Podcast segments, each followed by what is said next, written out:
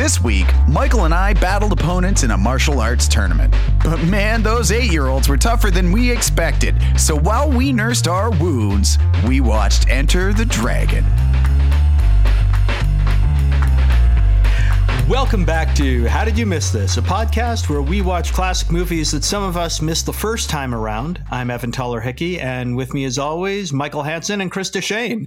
And this week, I have forced my friends to watch a movie that I absolutely love 1973's Enter the Dragon, starring Bruce Lee. Uh, this is one of the most important kung fu films ever made, which begs the question Chris, how did you miss this? Uh, yeah, I am not the biggest lover of kung fu movies. Um, I I have heard so much about this movie and uh, you know that how vaunted it is that I think I just figured that it would not live up to the hype that had been built up for it and just not being a lover in general i'm like i can live without it i think. So uh, it was an interesting watch for me. I think it's uh, you know well i've got i've got a lot of thoughts. Uh, mikael how about you? How did you miss this? Well it's an interesting one because i i missed this entirely age wise so it I, I was not young enough to watch it. It came out the year after I was born.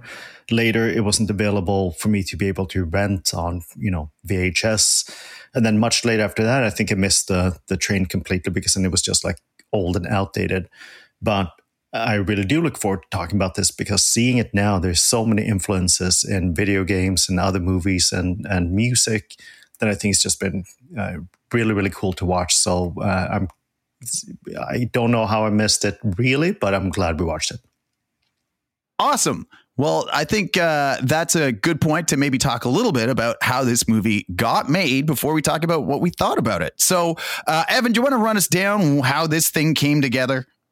Sure. This is coming at a really, really interesting time uh, in cinema, both in America and in Hong Kong. Um, the Shaw Brothers um, was a studio in Hong Kong that had been dominating Hong Kong cinemascape at that time. And they were the main studio pumping out tons of films and where a lot of classic kung fu films come out of. This new kind of upstart studio starts called Golden Harvest. And their major star, a man named Bruce Lee, Golden Harvest puts him in some films, and he is phenomenal and just really starts taking that studio uh, and, and elevating it. The really cool thing about Enter the Dragon is that this is the first American and uh, sort of Hong Kong joint kung fu film to come out. First production between a Western studio, Warner Brothers, and Asian filmmakers. So it's shot in Hong Kong uh, and then actually gets um, release in the United States um, under the the Warner Brothers banner. So this is like kind of a big deal because. Uh, you know, not only is an American studio taking that chance and uh, putting a its name behind a, a martial arts film, and this was before martial arts films had any real resonance um, in mainstream American popular culture. Um, but also, let, us not, you know, m- play any of this down is that like this is platforming like a, a, an actual diverse cast with with an Asian American man at the center of it. Um, this is a really big deal in in filmmaking, and from it, Bruce Lee becomes a massive star, even though he dies just days before the release of this movie in the states at the age of 32, and kicks off a huge you know wave that will that resonates today. I, we we don't get John Wick four without Enter the Dragon. Yeah, I, I think it's one of those interesting things. Like to your point, Evan, it's the um, the the production and casting of this movie uh, is very clearly intent um, on seeing this film not just as a Hong Kong action movie, but as a as a global phenomenon. Uh, they have Bruce Lee, who's this growing star, like you're saying, but then they cast uh, John Saxon and Jim Kelly. Uh, you got a little bit for everybody. It was um, filmed with people speaking in English. Uh, the the trend there was always to overdub your movie, regardless. But the actors performed in English, uh, and then uh, like it was this intent of like we know this is going to be bigger than just Hong Kong, and we've got Warner Brothers signed on, and this is going to be the next big thing. Like this is this is on its way to making it uh, a big global phenom. And to your point, I think the, the the thing that adds even more fuel to the fire of this is you know the untimely death of Bruce Lee right before this movie comes out. Like it's just that that extra little bit uh, that I think just makes it that much more of a, a sensation when it came out. Uh, the amazing thing too is to your point, like this this is a a big deal. This is um, like a, a, an international sensation. Uh, when it came out, it was um, well received globally. It was one of the top movies of the year in basically every market around the world. Uh, it made over a hundred million dollars on its initial release, but it was re-released a number of times over the years. So it made over four hundred million dollars, which, when you adjust it for inflation, is worth about two billion dollars today, which is a whole boatload of money. Especially when you factor in that they made this on a budget of under 1 million bucks. So like 400 to 1 return is uh, one of the highest uh, returns like uh, you know investment to to payout ratios of movies of all times, highest grossing martial arts movie of all time. And of course, kind of as you as you were saying there, I mean it's it's one of those um, like all-time uh, well regarded classic kung fu films. And it's got an 88% on Rotten Tomatoes today. And obviously, just a hugely enduring cultural impact, both from uh, the film itself, references to it, and even some of the music. So I'd be curious to know.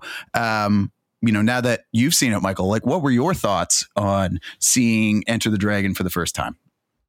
I was kind of set on not liking it. I have to be honest. I thought it is it's really cheaply made. It's like you said about the uh, audio again. Kind of commented a little bit about um, Foley before adding the the sound effects, the the voice syncing, who they picked to do certain things. Like there are a lot of things about this to not like. But then as I watched it, I I thought there was more and more about it that felt really genuine in terms of some of the messaging and uh, what he wanted to get across with it. You already touched on the, the multicultural aspect. Um, some characters are extremely two dimensional, maybe even one dimensional, but other ones have much more depth to them. And there's a story and a core that drives it that I think is very interesting. So I ended up liking it more and more and more as I went. Uh, for so many reasons. And uh, so, so yeah, like I, I, I'm going to walk away with this with a pretty good feel. I would not have picked this on my own, um, and I was, to be honest, a little bit set against it in the beginning. But, but yeah, I'm glad I watched it. Now, Chris, um, you're actually a, a, practitioner of martial arts. Um, what do you think about having seen this movie now, as as a not fan of the cinema genre? Um, so I think I think I like this movie more for what it did than for what it is. Uh, you know, like to your, to your, the point you made, like it's the first time you have uh, uh, an Asian being cast as the leading role.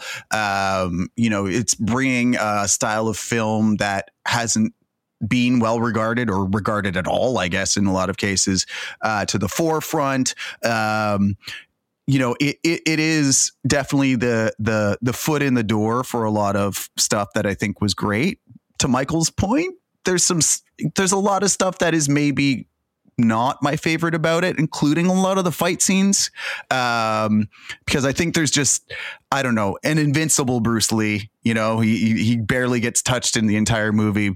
You know, knocks everybody out in one punch, all that kind of stuff. So it's not my favorite from a martial arts movie perspective, but I, I like I I appreciate so much what this movie did, even though I don't love the movie itself it's okay. Fair enough. But I'm not. I, yeah. I agree that this is uh, very much an imperfect film. And I love it for it. The more imperfect, the more Evan loves I mean, it. I feel like we're, I feel like we're, we're uh, finding a trend here. Uh, and maybe that's a good point to take a quick break. And on the other side, when we come back, we'll talk about some of those imperfections.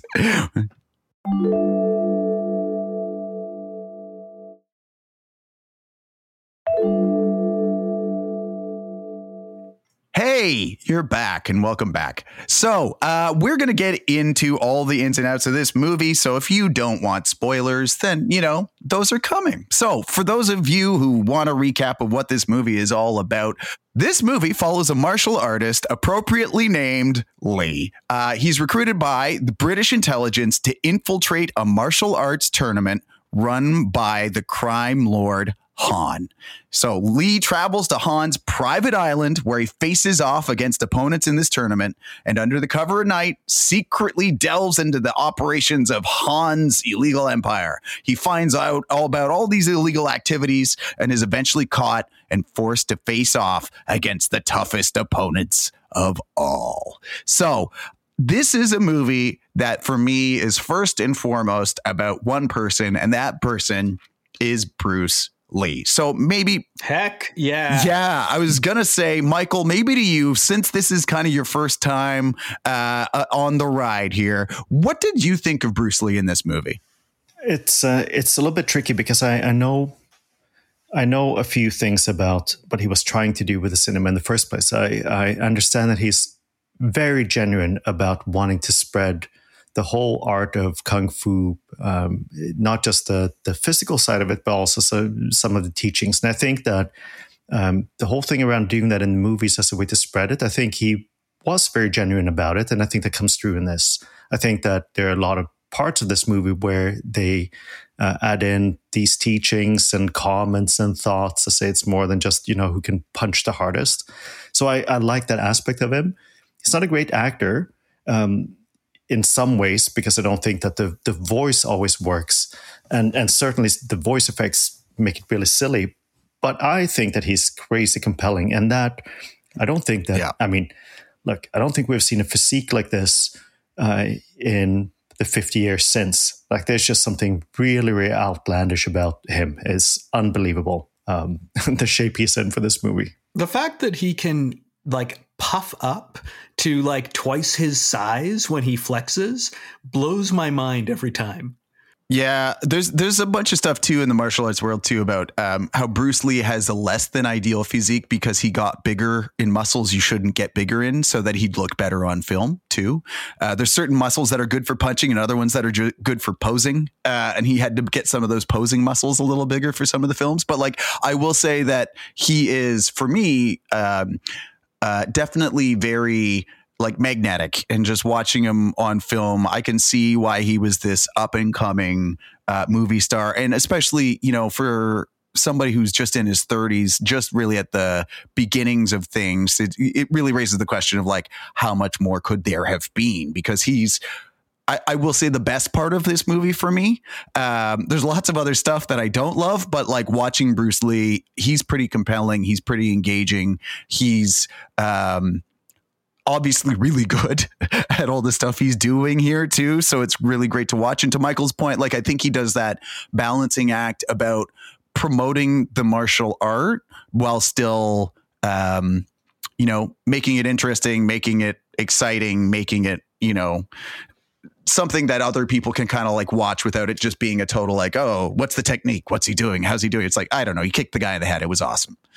Um, yeah. You know, I, I, one of my favorite things watching Bruce Lee in this movie is not when he's fighting, it's when he's sneaking around because the cat like grace that this man possesses blows my mind every time I watch the film he seems to be able to uh, walk without making a sound. And I know it's because he wasn't mic'd, but there he really just every every time he makes a jump or uh, a, a, roll to avoid being detected. Um, it, it, it's just watching him is like watching Uh, an Olympic gymnast or or a, a, ballet dancer. And and this is what I meant around like the there's so many ups and downs with this because you say that, but then there also those scenes start to get into like Austin Powers territory. Because why is he sneaking after these people? He could just waited 30 more seconds and the guards would be gone. But he sneaks after them and it's so over the top. He does it incredibly well, but it's like the movie then gets into, you know, what what are you actually trying to do? So like there's this weird mix between amazing performance, uh, incredible kind of like physical presence, but some strange directing choices, uh, I think, throughout. Well, I think it's a little bit of one of those interesting things about this movie because it's, you know, part martial arts movie, part spy movie, part exploitation movie. Part like exploitation it's a, movie. Yeah, well, okay. This well, is all exploitation movie.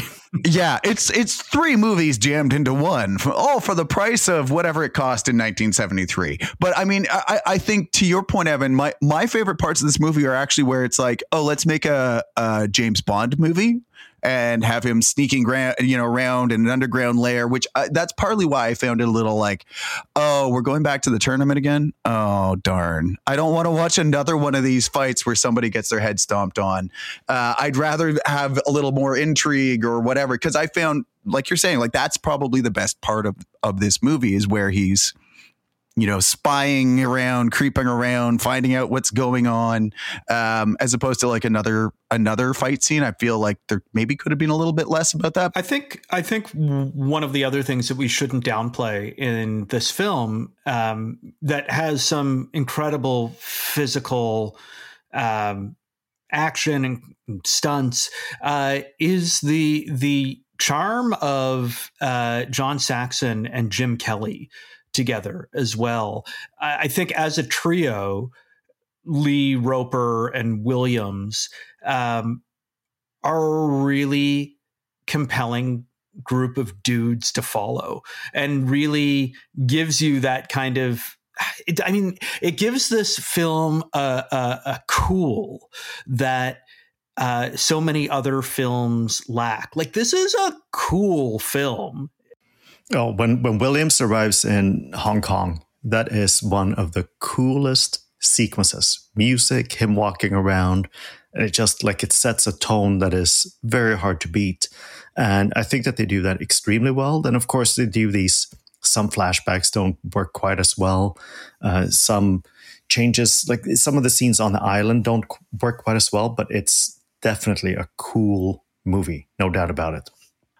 I I will say that for me, there's parts that are where I I appreciate those uh, actors more, and parts where it was the part where we're like, this is where we say something cool now, and they say something, I'm like, oh no, that wasn't it.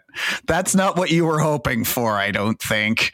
I think for me, um, John Saxon was probably a little bit more successful in his role than Jim Kelly was for me. Um, I, I, found Roper was a little bit more compelling. I also um, was reading up a little that to get him into the film, he they had to rewrite parts of it because he was like, no, no, my character isn't going to die.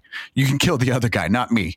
Uh, so there was some tweaks and changes that actually happened to to those characters, but uh, I found I liked him a little bit better. Um, I found Williams had the lines that made me laugh more, though.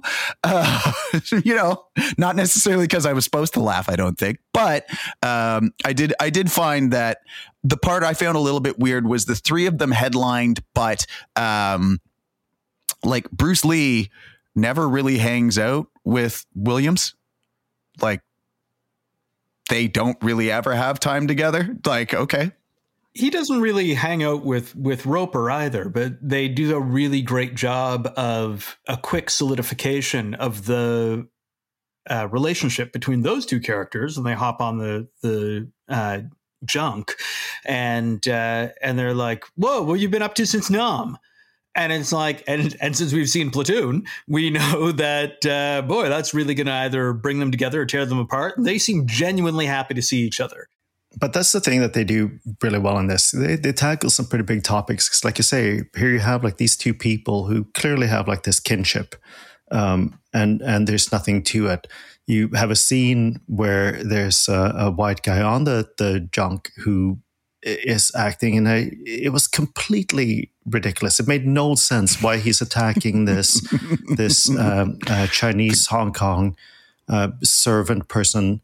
But then the you know what happens to him is terrific. Like it just sets the tone. Like okay, well these are the values. This is what Bruce Lee is willing to like do and, and stand up for. Like I thought that was a brilliant scene. It's like a big commentary on race, but with a little bit of humor in there. And I thought like, wow, 50 years ago, good for you. The art of fighting without fighting. Uh, I I found I was wishing a little bit that this was a little bit more. this is going to sound like a funny thing, but a little more Bruce Lee centric, in that the uh, the other characters played a little less of a role. Kind of getting back to that, like I found the tournament to be too much of a thing and the, these guys each having big roles and big fights and whatever in the tournament and having their own side stories to be a little distracting. I was i wish there was a little less of that. I thought they were fine. They just weren't my favorite part. But maybe speaking of the tournament uh, really the the you know nine tenths of this movie and what it's really about like this movie's about fight scenes. And like tell me about the fight scenes. What did you think of them? It's hard to look at these fight scenes now because they've evolved so far. It's like looking at the first, um, the original Star Wars movie and see how they do the lightsabers compared to what they've done with the, the most recent ones. Like it's it's a galaxy far, far away, right? Like that separates the the two worlds. And I think it's the same here. I could not get over the the sounds and uh, some of the things that they do, but at the same time, I kind of have to to chuckle because you know I'm um, I got the first uh, PlayStation when it came out. I've been playing the the different fighting games, Tekken games, uh, ever since, and I see all of these influences throughout. So I can kind of go, oh yeah, that that thing. Like it, it's incredible. So it's hard for me to look at it just on its own merit through the lens of, you know, everything has uh, evolved in the past 50 years and also seeing the influences and everything that's come from it.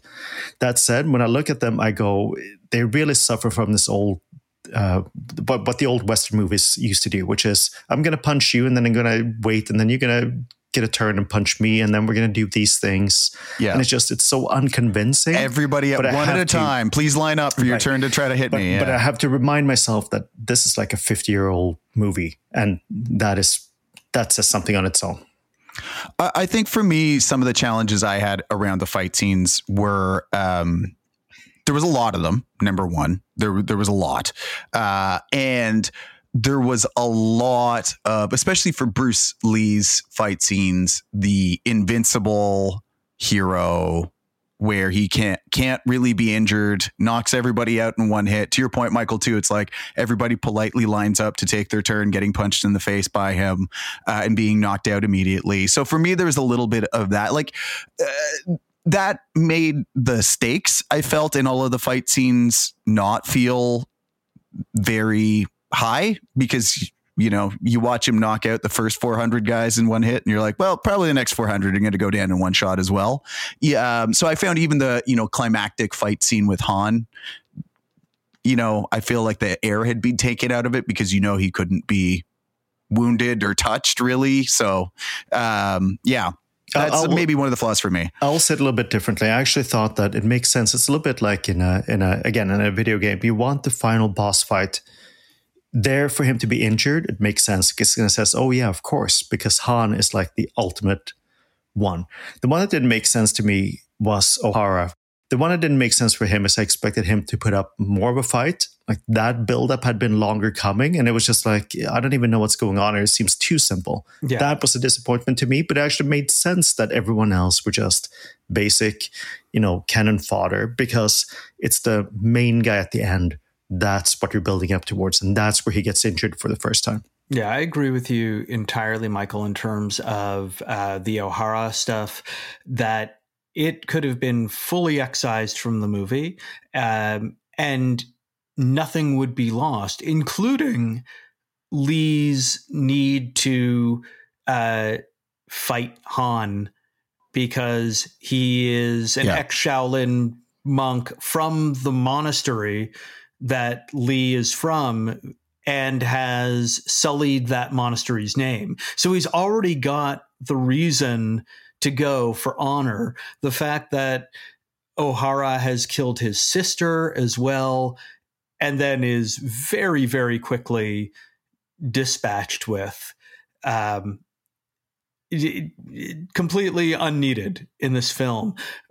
All of that said, I have to sort of put myself back into like, what would an audience watching this in 1973 in the States um, be feeling, be, be wanting to see, um, be excited for? And uh, having not seen all the things that had been coming out of China from Shaw Brothers or the earlier um, Golden Harvest films, being like really blown away with just you know the kick into O'Hara's chest that sends him you know flying backwards or um, you know even watching uh, watching Bruce Lee jump up in the air and come down on O'Hara's head and you not seeing it, but his face contorted in all of the pain uh, that he's sort of getting out there, and also how uh, hard it is for him to take a life at that point. And that being seeing that up on a big screen, 1973 you know the summer heat you're escaping that and you're seeing this really kind of wild thing that you haven't seen before. I think that like all the fight scenes that we find really slow right now that audience would be like oh my god! I, I think it's an interesting thing because one of the things is um, robert clouse who directed this wound up getting uh, this job partly because Bruce Lee had seen some of his direction uh, in other films, and those um, other fight scenes that he directed were real, like knock down, drag out. The two guys like just beat the hell out of each other and trash an entire room as they brawl back and forth, and both of them come out of it just like an absolute mess. Uh, so I mean, I, I I can totally hear the like, you know, what are you expecting out of, especially somebody who's supposed to be this like super duper martial artist. I, I just think it's an interesting thing for this director to come in and and you know a lot of these fight scenes were choreographed by Bruce Lee himself, um, and I, I'm wondering if something is lost by making this. What's the right way to put it? by making him invincible rather than able to surmount the challenges that are laid out in front of him. Because I think the O'Hara thing, who killed his sister, although really the sister killed herself, but that's a whole other thing. Um, like that would have been a more interesting plot line if he was actually a difficult boss. Like he was like a tutorial boss, mm-hmm. you know, like you're learning how to play the game and it's like, all right, press press A, then press B. Oh, you beat him. Congratulations. That was easy. Now we'll get to the real game. Like that's what I kind of wish I'd seen a little bit at least at points. And I do feel like there's definitely a lot of like a lot of yes anding when they were writing this. Like, yeah, and let's tell him before he goes to the island that his sister also got killed by one of these guys. Yeah, and also let's make the guy be producing heroin onto the island. Yeah, and let's make it in international waters so that they can't show up and just raid it with the army. Yeah. So there's a lot of those. Like, I'm like, okay, there's there's maybe a little much, maybe a little much. Maybe we could have pared this down. But if you did trim it down, it probably would have been like a 60 minute yeah. movie. Uh, so you know, I, I get I get some stuff there, but um, I think that's that's kind of the fascinating part because I, I do still think that when you see Bruce Lee doing martial arts, there's just like a like f yeah, this is this is a dude who does it. Even if you see him do the head stomp, I think it was three times in the movie. Uh, or maybe he did it twice and then Bolo Yeung did it once. And you're like, okay, I've seen the same move. Maybe we could do something else. Uh, maybe there's some variety here. I will say some of the fight scenes. My favorite fight scene in the movie uh, is the one where Bolo Yeung seems to kill one of the the um, guards uh, who by, was getting punished like a baby by yeah basically rocking him like a baby even it didn't look that uncomfortable and then the guy's just squashed and dead so that's one of the questions i have for each of you is do you have a favorite fight scene from this film? I, I have uh, a, a favorite kick that I watch over and over and over again. And it's right before uh, Han runs into the mirror room where Bruce Lee kicks an obvious dummy of in the air uh, uh, of Han, yeah. and uh, but Bruce Lee goes from standing still to having done a roundhouse kick in like three frames. It's it's the crazy the speed and force at which he kicks that dummy is so exciting to watch. Also, when he has the nunchucks is great. For me, I think, and, and this was so weird. In a way, I hated the mirror scene so much because you picture it and you go, you know, just because some, someone might look like I don't know where you are, you can still hear them, right? So if someone hits you, they can't just disappear the next second just because they're out of sight in the mirror. But at the same time, I really, really enjoyed that scene. I thought it was very clever. It was really interesting. Uh, it was a great way to kind of like play at the end with, okay, so now you, you have to have your other senses really kick into gear because I can't just defeat everyone until he did this thing around uh, the the illusion, remove the illusion of the enemy, and then you can kind of find them, and he destroys every mirror. So for me, like I, that was actually my favorite fight sequence, even though it also was incredibly annoying in many ways. I think I think I mean to to you know what we've kind of talked about. There's that um, paying uh, or seeing this movie play out in popular culture now because I mean how many other movies have you seen have these battles in you know mirrored rooms. You know, John Wick did that in John Wick 2, John Wick 3, John 3, Wick I want to say I think. yeah, I do. Yeah, John Wick 2, because, yeah, that's right. Um, where there's the whole battle scene as they go through the mirrored space and, you know, where is he really?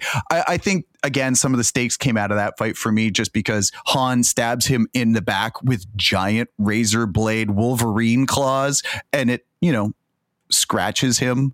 Um, okay, cool. Uh, for me, I will say the the my favorite fight is just when he is um, in the underground, you know, drug den layer, uh, and he's just going through a bunch of guys. He, you know, he breaks out sticks. He gets a, uh, the nunchucks, and that whole sequence of of stuff um, as he goes through. And where he kills Jackie Chan. Uh, yeah, multiple times in there too, because that was actually going to be one of the things I was going to ask you is, did you, how many times did each of you see Jackie Chan in this movie? Like uh, twice, I think. I know that Bruce Lee pu- accidentally punched him in the face, and like like straight up, like like clocked him. And uh, Yeah. and and one of Jackie Chan's favorite memories is Bruce Lee being like, "Oh man, like, are like I'm so sorry. Are you okay? Are you okay?" Like, you know, and holding him. I have to say, I, I did not recognize him in any of them. I, I read the same thing uh, about where he is and what happened, but I did not recognize him. And then later I was like, oh, yeah. But I, did not pick it up uh, at all um, when I watched it. Yeah.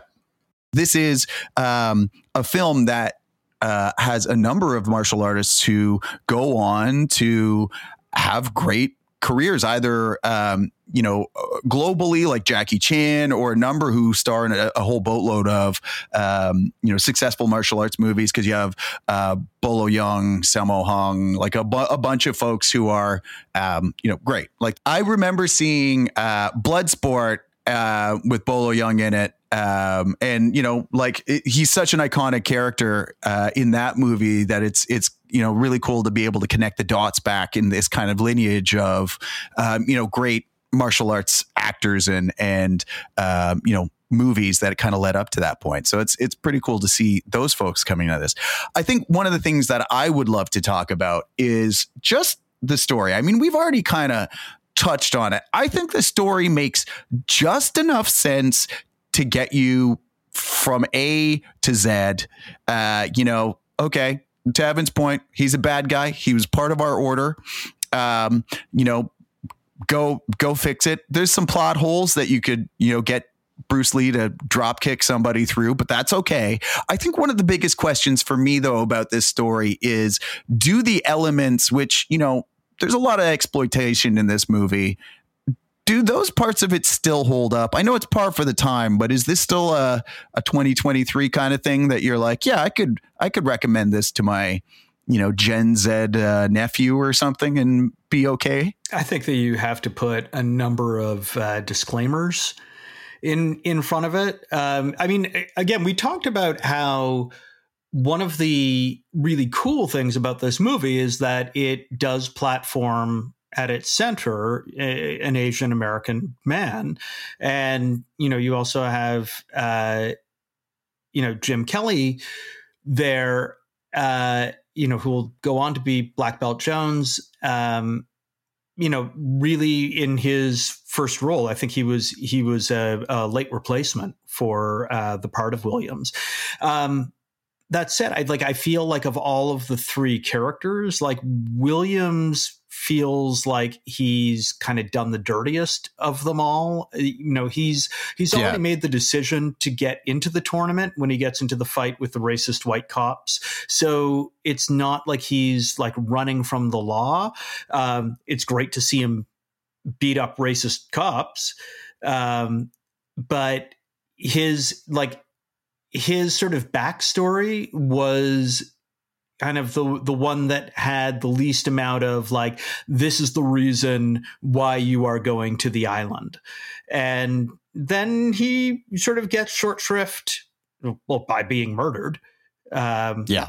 you know uh, framed yeah, framed. And, and and han doesn't seem to to feel bad about that at all I think that's a good point. Like the, I was thinking about that earlier to say like the, what I liked it was the setup. It's like there was an element of desperation. Everyone's there because it's their sort of like the, the final option. But you're right. Like they, they didn't really set it up with Williams the same way they could have. Uh, and they did not. But they also show this tr- incredible character with him of not giving up Lee when he had a chance. So he's just like sticks with his, with his uh, beliefs and, and goals for that. So I thought that was very good. But but your question around like, would you recommend this? I think the my caution of recommending would be more around just the the merits of it being a good movie, bad movie, more so than than the other things. I, and I thought about this a fair amount with, you know, this exploitation of of the women. They bring them in and it's like, oh, here, have your pick. But then I stopped myself and I thought, well, how many movies do we still see that have the exact same thing when you have a drug lord, someone of importance, and say, "Oh, here, make make good use of everything in my house, in my bar, in my whatever, like including the the women." Like that. That's a theme that keeps going on. So, you know, I kind of had to catch myself and go, like, yeah, that's really seventies, but it's also today. So I think more so being clear around those things, and then maybe like we have a bit of a theme on on this podcast. Like these are pretty dude centric movies, um, so maybe more from that perspective. But you know, like I, I, yeah, I think with the right qualifier, this would be an easy one to recommend.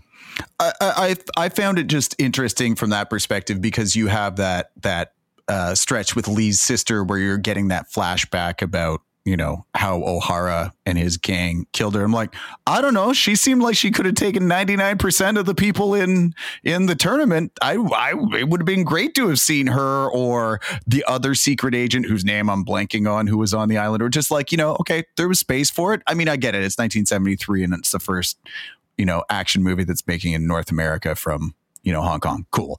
But I, I definitely felt like I was like, oh, I'm a little, uh, I don't know. I don't know how well it holds up, but I will say uh, Williams uh, definitely has some of my favorite lines from the movie, even if his story feels a little bit like, uh, you know, thrown in or, or, or, you know cut cut a little short in places. Uh, I will say that his line around like, "Man, you're straight out of a comic book," like did make me almost fall off the couch laughing about it. Um, there is some dialogue in this movie that is just like right over the top like bruce lee going going over a wall over the top um, are there any lines that stand out for each of you in this movie that just like you can't you can't stop saying to your kids around the house? Uh, heck yeah, you know uh, when when O'Hara punches the board in half and Bruce Lee's just like boards don't fight hit back, you know, or what? Yeah. like great, love it. I actually like the the more philosophical thing. I I really like the little teaching that Lee did with his young pupil when, when he was talking about like, you know, um, if you point at the the moon, like don't focus on the the finger, or you're gonna miss the the majesty The of moon. The, the moon itself. Yeah. Yeah, like it's uh, I, those types of lines. I actually thought worked. It was nice that they built that in. They didn't have to, but I think back to my earlier point, like where he, I think he was genuine about wanting to get some of these principles and and ideas across, and I think it worked well. All right. Well, I think that's probably a good spot to take another quick break. And on the other side, we can talk maybe a little bit about how this movie sounds. We'll be right back.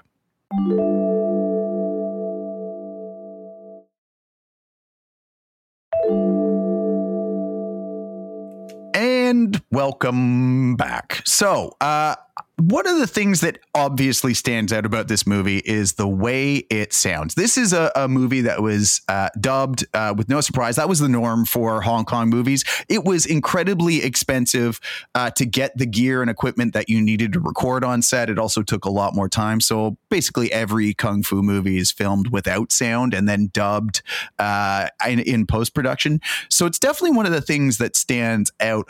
How how did both of you find the dubbing and just the sound effects and everything that goes on in post production uh, for Enter the Dragon? I think that for me, it is again like a classic of the genre. The the dubbing is bad but works i mean works works better than it does in in a lot of the other dubbed films because the actors are speaking english and it for the most part is the actors being voiced by the actors who play them. I think han might be the notable exception. Um, but Yeah. uh, but everybody else like that that is bruce lee speaking his lines. And that's john saxon that's jim kelly. Um, the you know and i i love the you know those sounds oh whoop and the you know the big what you know hits and crazy kind of like clack slaps that they use for, for Yeah, the yeah. punches. I it's just it's fun. I i really enjoy that kind of stuff. I i'm i'm pretty sure mikael hates it but uh i will let him uh maybe surprise me. I mostly hate it because I thought it was even with all of those things. I think it's just sloppily done. There's so many mistimed things. I think that the the it's really not well done, and I think that part of the reason we love these things now, like what you say, the sound effects of the fighting, is because they become classic over time. But I think they're just ridiculous. The the sounds of punching people, like they just make no sense whatsoever. And then I think also the what you were saying around the actors. I, I, I really did like that. But why is that the one person, so his actual master, uh, has this really, really crazy American accent? Lee, you must go to this place and do that. Like it just, it makes no sense. Like everyone else gets to have a, a different accent. But this one, uh, who is supposed to be the most proto uh, Chinese Shaolin master, speaks with a very, very wise American accent. That just made zero sense to me. The other part of sound, though, like in this, it'd be very interesting you to hear. know his story That's right. To hear the the what you both think is, is is about the music. I already kind of played my hand a little bit earlier by talking about it, but I, I'd be really interested in the other side of the the uh, the sound thing, which is the soundtrack. love it i i listen to the soundtrack a fair amount uh you you've both heard me say I think it puts the foo in funk. It's it's scored by uh, Lalo Schifrin, who's most famously the composer of the Mission Impossible theme song. Um, the, I I I really really dig this insane soundtrack. It's it's so bad and so great, and it makes me really happy. I, I, will say so you know having grown up a very big uh, fan of hip hop that often my favorite part of many kung fu films has always been the soundtracks uh, because there's often some really catchy songs on there that wind up getting sampled by the Wu Tang Clan or something and then you're like oh that's where it came from. Uh, so for me this is probably actually one of the parts that I enjoyed the most is just the like oh cool that's actually a pretty that's pretty a catchy little thing. Hey that's a good one. Hey that's another good one. So there's there's definitely a lot of like very funky little like songs going on throughout this that I was like, all right, cool. I could get down with this. This is this is cool. So um, probably one of my what's the right way to put it?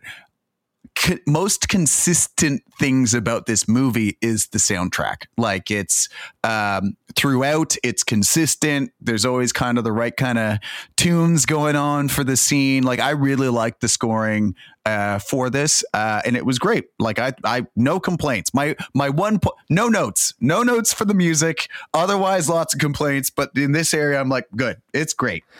Couldn't agree with you more. Like I think that the music is such a good blend of it does the the funk. It does. I, I, didn't even realize what you mentioned around the Mission Impossible, but it makes so much sense. That spy influence, and then also building in something from the the Far East. I think that this made me so happy to listen to, and like you say, it really helps to to gel it all together uh, from start to finish because it's the one constant, like you say, and it's just it it's I don't know what this would be like without it, but I'm I was so pleased to listen to it. Yeah, I think it really adds to the cool of the whole film. Absolutely. Um, so I have a few questions for each of you that maybe I'm hoping you can help me understand before we go. Why was there a basement full of prisoners?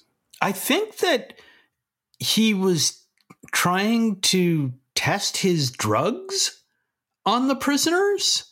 I thought he was testing the drugs on the women who he was turning into prostitutes and shipping oh, off. Maybe. I don't know. Because at, at one point he's like, Who are these guys? And he's like, Oh, a bunch of, you know, people who've lost their peop- will to live. Yeah. Yeah. People who are lost their way and stuff. And I was like, uh, Okay. I mean, I think the honest answer would have been these guys are here so that we can have a giant battle in a few hours. Yeah. Oh, okay. All right. Cool. Makes sense. I just, I have no idea why those guys were there. And I'm like, there's so many of them. And in the final battle, it's really convenient that they were all dressed in the same colors that you could tell you know the good guys and the bad guys apart. Yeah, exactly. I also thought one of the the weirdest lines in the entire movie was "Help me, I am 17. I'm from California." Like yes, that was, that was just is so upsetting. weird. Yeah. It's like, okay, thank you. I guess that's fascinating. I'm going to carry on now and continue to fight these evil people, I guess, and I'll be back maybe. Yeah, there's a few points. For me, that was one of those cringy points. Um, um, okay, so one of the questions for me too was uh, I think one of the interesting things they did in this movie was they did the POV uh, kung fu cam, uh, where you had a whole bunch of fight scenes viewed from you know one of the fighters' perspectives, and you see the feet kind of coming out from the side of the camera and stuff. If you could do the POV kung fu cam for one thing that you do in your everyday life, what would you use your POV cam for? Oh God, I wouldn't like, use the POV cam for anything. Uh, it, I mean, like super stylized, action worthy. No, I, like I, I mean, I don't, I don't like the POV cam in in this in this film. Um, Me neither. I think it's perfectly cheesy and it works, but I, I hate it when they flip to the POV cam. What would I use the POV cam for in my uh, normal life? I don't know. Cooking, probably with the sound effects. Yeah. I wrote down, I really think that the POV shots worked because they didn't overdo it. It was just like, whoa, look at that. That's actually really cool. I think I would use it in my day to day life for uh, doing like goodbye uh, kiss and hug in the morning Aww. to my family. You'd be like, what? And come close and like that, it would say this you'd hug your kids like bolo yeung hug that guy to death?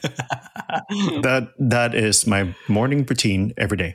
That you pick pick your 17 year old son up like a baby and gradually try to crush him? We have a complicated relationship. Oh okay. How about you chris?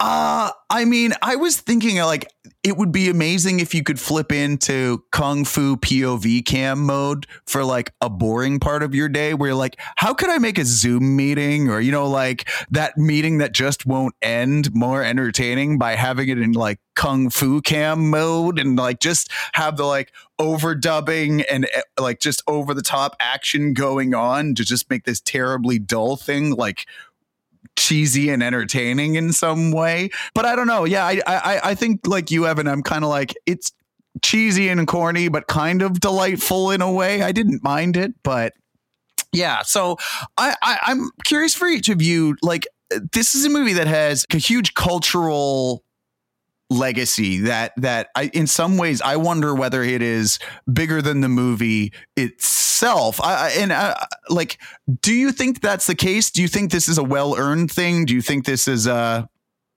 a film that has held up uh, to where it stands in the cultural landscape now versus where it was then? I think that there's a couple of things to tease out of that. And it is, you know, whether or not the film holds up now versus the impact that the film has had. Because I think that that in the case of this film, it has wildly out sort of outstripped itself in mm-hmm. in terms of its its influence. It has such a massively outsized influence on the things that that come after it. It is one of those things that fundamentally changed action movies. And that really can't be understated. But in the same way as like watching Metropolis or something like that, and then being like, I don't know, Metropolis wasn't as good as Aliens. It's it's really hard to compare things where it's like this is what this genre, you know, kind of this is the this is the the wellspring of that. Um, yeah, yeah. And so I think when when we're we we have to be uh, mindful of that when we're talking about films that all of the other things sort of stand on the shoulders of. Um, so I think that that the cultural significance of this film has eclipses the film itself, but I think the film itself is still really important to watch so that you know where the things that you like come from. I think that's a great way to put it because whereas like with Fritz Lang and Metropolis, very few people know the movie or would enjoy watching it today. Um, but it's had incredible influence on stories and settings uh, in, in, so many things being made now. Um, whereas this one, I think it has both. It has had that influence, but it also has had this enduring reputation and, and interest from people so the fact that it's still here today and we're still talking about it uh, today, I think means that it has in fact deserved its uh, its reputation. It's not just kind of like one of those that it was important at the time, other people built on it, and and now we've moved on, or we wouldn't still be talking about it today. So I, I think that it has deserved it uh, undoubtedly. Yeah, I I, am I'm, I'm a little conflicted on this one. I, I think it's um, you know incredibly important. I I didn't love it. Would I, I wouldn't recommend it to folks. So I think it's it goes back to like yeah you know uh, Windows was an incredibly important thing in the history of computers, but you know I wouldn't recommend anybody goes back and uses the original version of Windows. Uh, so I, I, I think it's a little bit of that for me, where it's like it was really important, really like you know huge turning point in the way people uh, viewed stuff or did stuff. But uh,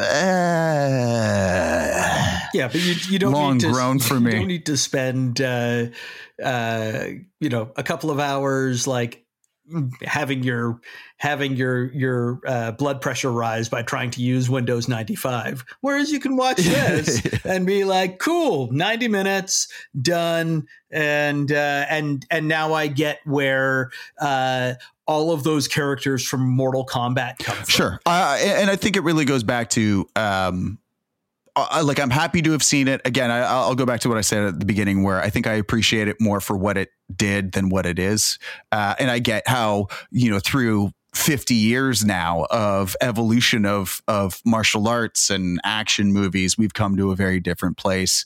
Um, you know, this is just wasn't my jam to begin with. It was an all right movie. It was really cool to see Bruce Lee. And I mean, I think the really the biggest thing for me is like it would have been really cool to see what came next. And that's I think the really kind of unfortunate part about all this is, uh, you know, Bruce Lee, this rising star who is incredibly charismatic and just magnetic on screen, didn't get a chance to kind of do more and like have another 30 years or whatever of making, you know, cool kick-ass movies and kind of evolving what he did and the style of the movie. And I mean, imagine what this this guy could have done on, you know, a budget comparable to what they were doing in Hollywood, right? Like it would have been really really cool to see. And I think that's probably a good place to call it. So that's what we thought about Enter the Dragon. And we'd love to know what you thought about this movie or any other movie that we've watched. You can always find us on Twitter at How Did You Miss This? That's HDYMT underscore pod. And while you're there, take a look at some of the movies that we're planning on watching soon. Send us any questions or thoughts that you might have about them that you'd like us to cover. Uh, and if you enjoy what we're doing here, do us a favor take a second to rate, review, and subscribe on Apple Podcasts, Spotify, or wherever you happen to be listening. And we will be back with you next week when we're going to be watching The Fast and the Furious, the movie that launched a mega franchise. And we're going to see if this movie is still first over the line or whether it should have stayed missed. Thanks for listening. We'll talk to you then.